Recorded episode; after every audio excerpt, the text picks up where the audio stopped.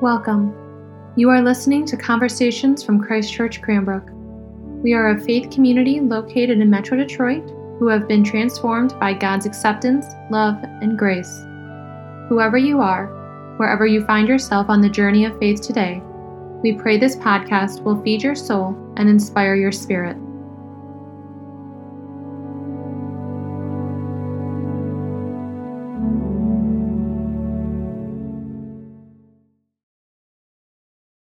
Speak to you as a sinner to sinners, as the beloved of God to God's beloved, as one called to bear witness to those called to bear witness. Amen. Amen.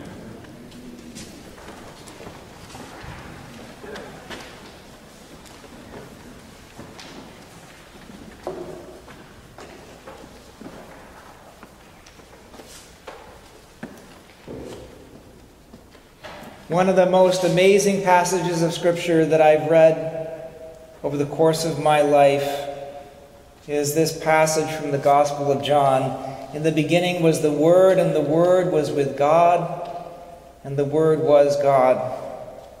He was in the beginning with God. All things came into being through him, and without him, not one thing came into being.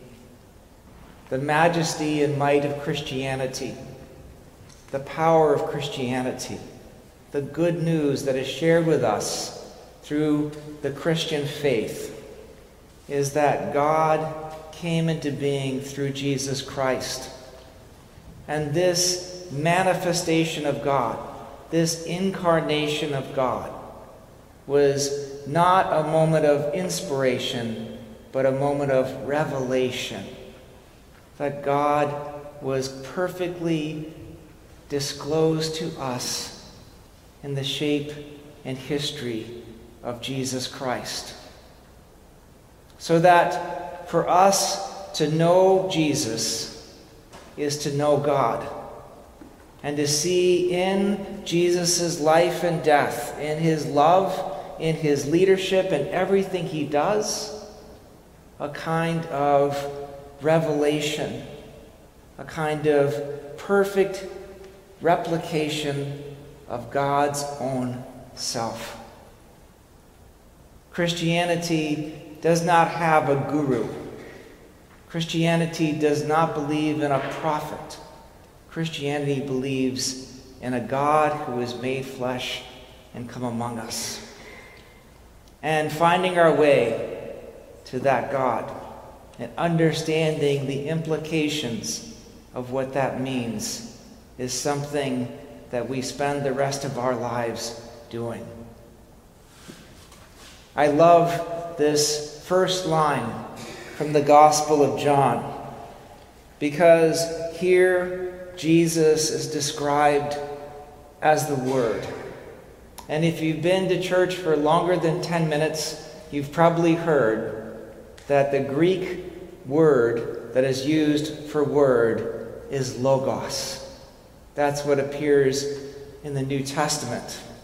And that's meant to convey the way that ideas would get um, implanted in us.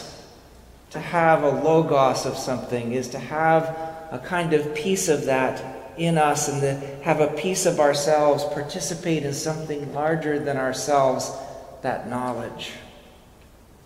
And so it was a good thing that they used that term, that the evangelist uses the term logos. But over the centuries, when others have tried to translate this passage, they've actually used different words for the word word. Instead of logos, it's common to see sermo, which is Latin for word, but also for sermon. And the reason why people wanted to use that word sermon is that it conveyed a kind of change in affection. No one hears a sermon without feeling differently afterwards. Hopefully, better, but you certainly feel it one way or the other. A sermon is meant to delight or persuade or to inform, says Aristotle. A good speech, a sermon, is what we have in Jesus Christ. He is God's sermon to you and me. He is God's sermon that speaks a kind of word that is meant to delight and persuade and inform. And in other words, to create a kind of bond and friendship through that word.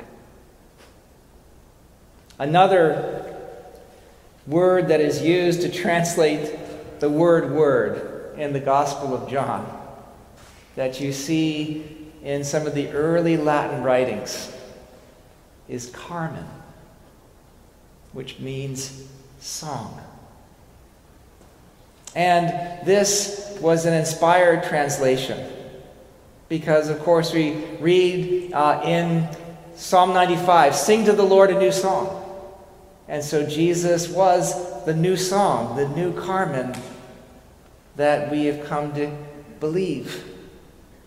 And so that, that Carmen, that song of Christ, if we think of it in terms of that reading we just did from John, is that God has been storing up in God's self a kind of song. And like an incredible jazz riff that improvises perfectly but somehow knows how to speak that language of the music in such a way that you see this powerful revelation through the scales and the melody coming together in ways that you could never anticipate. God comes to us as Jesus Christ. And that song is meant to be a moment of vulnerability for God. Whenever we sing, we make a kind of bid for a listener.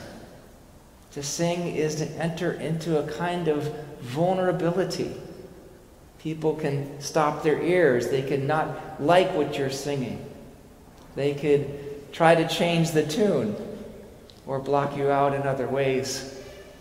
Songs are powerful.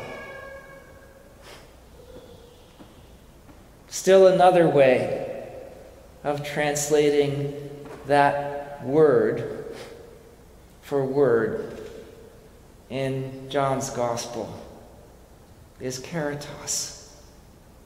You'll see it in the writings of Augustine. Because that word that was with God was love. And the word that Augustine preferred was caritas, from which we get charity, but it means something more than just feeling good towards someone or being kind or loving or compassionate towards someone.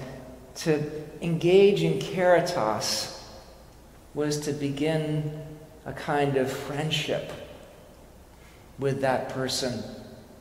To build in that friendship a kind of bond that was united by the common holding of the same good, kind of participation in the same good. And so people would play cards together, or do things together, or hunt together, or make music together, or spend time together, or cook together. All of these things can be seen as caritas, that kind of intimacy that is built. And so when we talk about Jesus as the caritas of God. We talk about Jesus' love coming into our midst and inviting us to begin a friendship with Him. And there is a theme within Christianity that the friendship we have with God, which begins in Jesus Christ, is a kind of invitation into the community that is the Trinity of God, Father, Son, and Holy Spirit, in the end of all things, which begins here, is that we would be with God in a circle of friendship that was ever expanding and ever deepening for eternity. What is your word for word? What is your word for Jesus? Is Jesus the Logos for you? The kind of horizon of thought that helps you find your bearings and make your way in uncertain and unfamiliar places? Is Jesus the sermon to you? A kind of argument that God placed at your feet in the midst of everything you're feeling?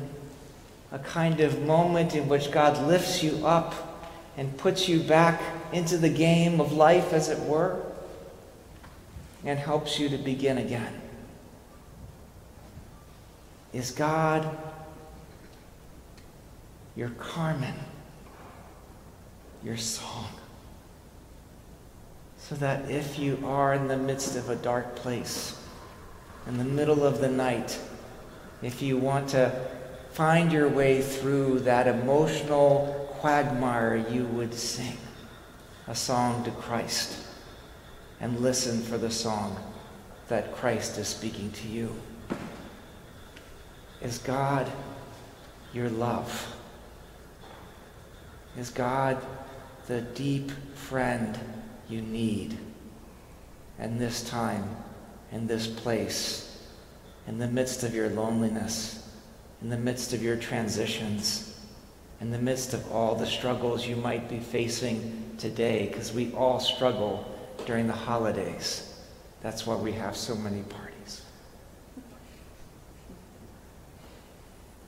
Who is Jesus for you?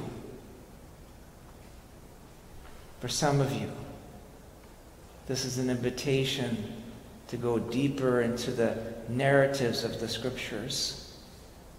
For some of you, this is an invitation to go deeper into your own self reflection.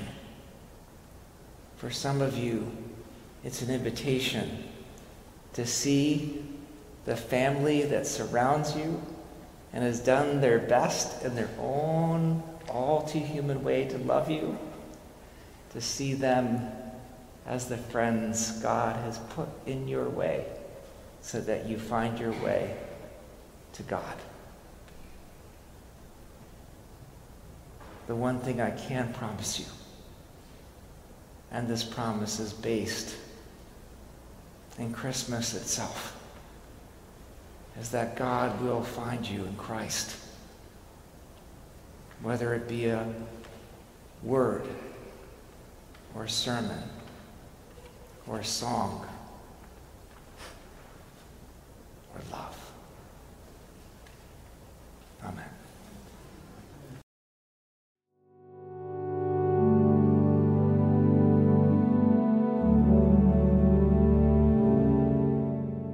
Thank you so much for listening to Conversations at Christ Church Cranbrook. To learn more about our mission, worship services, and learning opportunities, please visit us at christchurchcranbrook.org. You can find us on Facebook and Instagram at Christchurch Cranbrook. We look forward to you joining us again, and may God bless you now and always.